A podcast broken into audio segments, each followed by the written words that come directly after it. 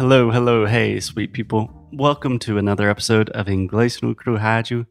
My name is Foster, and as always, I am here with. Alexia. Hello, everyone. Hi. Hey, Alexia. Hey, Foster. Happy Valentine's Day. Happy Valentine's Day. To give some context, we are recording this episode on Valentine's Day. Valentine's Day in the US and many other parts of the world. So, February 14th, 2022. Yes. And this is episode number 1000. So it's double special. Double special. I like that. Give me the double special of Inglês no Rádio.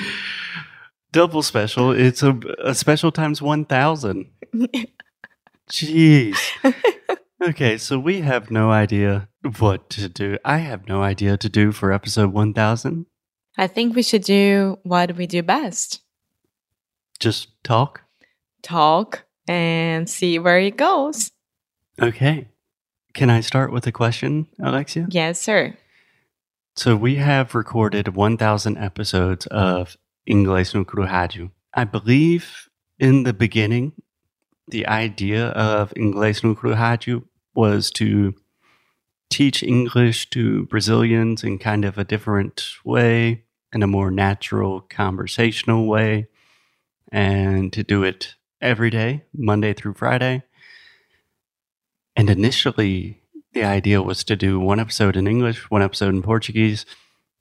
That obviously did not happen. But let's imagine someone is listening to Inglês no Rádio for the first time. How would you describe the show? so your question is for me to describe the show. My Uh, question is what what have we been doing for the last 5 years? I think the way that I like to to think about Inglês no Rádio is that both of us we wanted to like teach English but in a way that people would find it interesting. Like as we are their friends and not like teachers you know? Like that we are all sitting down at a bar, at a restaurant, or at someone's home and just having a nice chat and just like talking about things that happens happen in our lives and making sure that with that we are also teaching English and pronunciation and things that this will help people like not only us talking about things that we find it interesting, but also finding a way of making English easier for all the Brazilians around there. yeah. Pretty good job. Yeah. So we are your friends and we are here to help you out with English with the easiest way possible. After 1000 episodes, it's still very difficult to describe what we do. we recently watched the 20th anniversary of the Harry Potter, the Harry Potter true. reunion, and they have that beautiful line at the at the end. They say, "After all this time," and then Snape says, "Forever or always," something like that. Anyways, Alexia, another question. Who are you? Well, uh, Like, who are we? If someone is listening to the show for the first time, who are we? I can start if you want. My name is Foster. I am an English teacher. I'm from the United States, originally from South Carolina. And I speak Portuguese, Brazilian Portuguese, uh, relatively well, depending on the day pretty well. but I specifically teach English to Brazilians.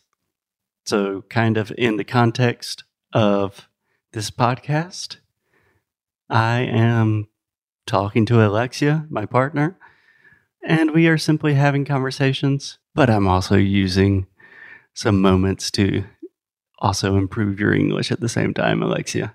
Yes, and I am the the guinea pig, ou seja, cobaia.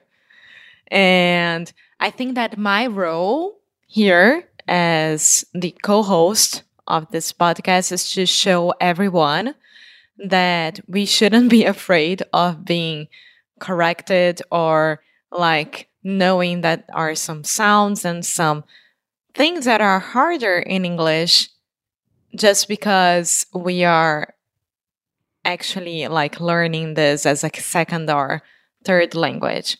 So I am the one who's going to show you guys that it is possible that I got better after almost 5 years. Do you think so? 4 years more or less, I think. Yes, I did got better. I did get better, sorry.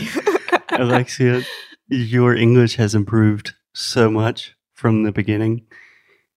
And yeah, I just want to say I am so, so very proud of you Thank you. because really all of the pressure is on you. I know. I'm just here as speaking my native language, saying silly things, telling stories. You are speaking not your native language. You're being extremely vulnerable. And honestly, you are the like the rock of this show. There we've recorded 1000 episodes there were so many times where I was like, Alexia, we gotta stop. We cannot keep doing this. and Alexia kept us going. um, I don't think it's only on me. You know that without you, this would never ever be true. Like it's a dream come true. That's for sure. And but I do think that I I'm gonna say this in Portuguese, so everyone will have no question of what I'm trying to say. Like Except for me. Eu sou. Não, eu sou o exemplo vivo de que tem dias bons e dias ruins quando você fala inglês. Mas se você realmente colocar toda a sua ambição, o seu objetivo, é, onde você quer chegar com o inglês, os dias ruins não serão tão ruins. Tem dias que a gente acorda e não consegue nem falar português, quanto menos inglês. Mas isso faz com que a gente realmente consiga evoluir. So it's interesting because nowadays, if I'm feeling sick and I am outside of Portugal or Brazil or whatever, I know that if I'm if I'm speaking English, everything will be fine. Like if I go to the hospital and no one can understand Portuguese, and if I speak English, I'll be fine. So I got to the point where English it is my safe language outside of Portuguese. Yeah. Yeah. When I think of almost all of the time, we ask our students, like, what is your goal? Why are you learning English? Why are you studying with us? It is always some variation of, like, I want to speak English confidently and without getting nervous and anxious. And like Alexia said, she still has bad days where her English is Horrible. I was not going to say horrible, less than perfect. I have the same thing in Portuguese, but your bad days are you're still super confident, like you can still do it, Yeah. and that anxiety and that nervousness has completely disappeared. And we can't forget that how do I say that a língua mais falada do mundo é o inglês como segunda língua?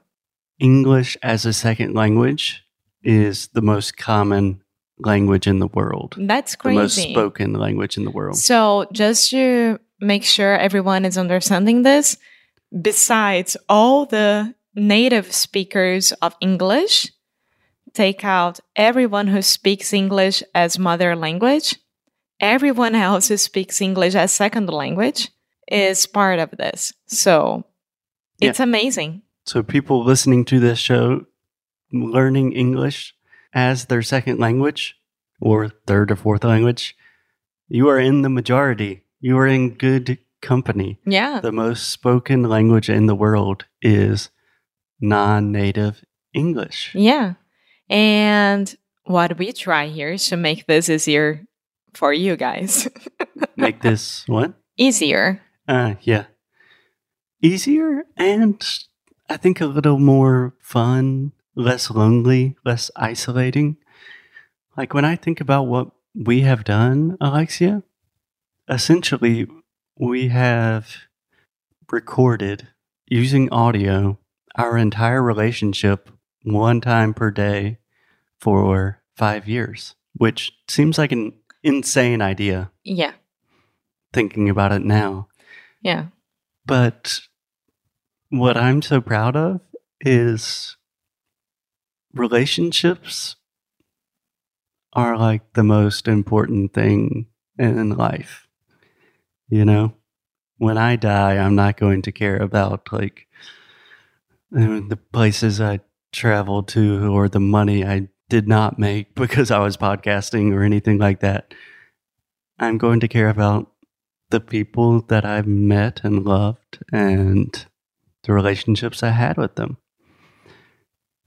So this podcast is just kind of like a moment of our relationship and a lot of people were able to participate Yeah. in that journey. Everyone traveled with us.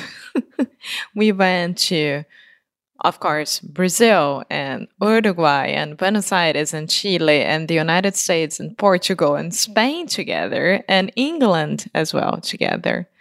So all the things that I have to been through, uh, immigration and customs um, in the United States, and us taking a chance and doing that trusted house sitters around the world and taking care of oh my god. pets. Forgot about those 2 years of our life. Yeah, and now we are here in Portugal, and I'm I don't know where we are gonna be like in three years. I have no idea. We started this show when we were both 26, I believe. And we only met mm, a few months before. No, Foster. We started our relationship when I was 24 and you were 25th, like 25. 20, 25. We were in between that. So we started this the next August. Yeah. So nine months. yes, After it was our like a pregnancy. yeah. So nine months of having the baby in the womb. We started this podcast as 26 year olds eh, having no idea where it was going to take us. And now we've built a life together. We've we have all these people that have joined us on our journey. People who did sound school. Yeah, I'm super grateful. I think we should end by just thanking a lot of people.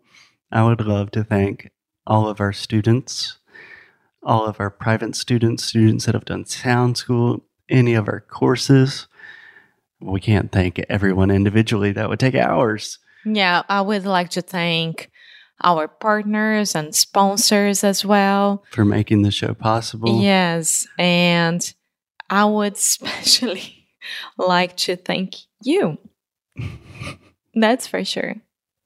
And I love you, Emma. I love you, Amor. I think that's a good place to end it for episode 1000. I'm super curious to see where this will take us. Yeah. And as always, keep up the good fight. And live well. Bye.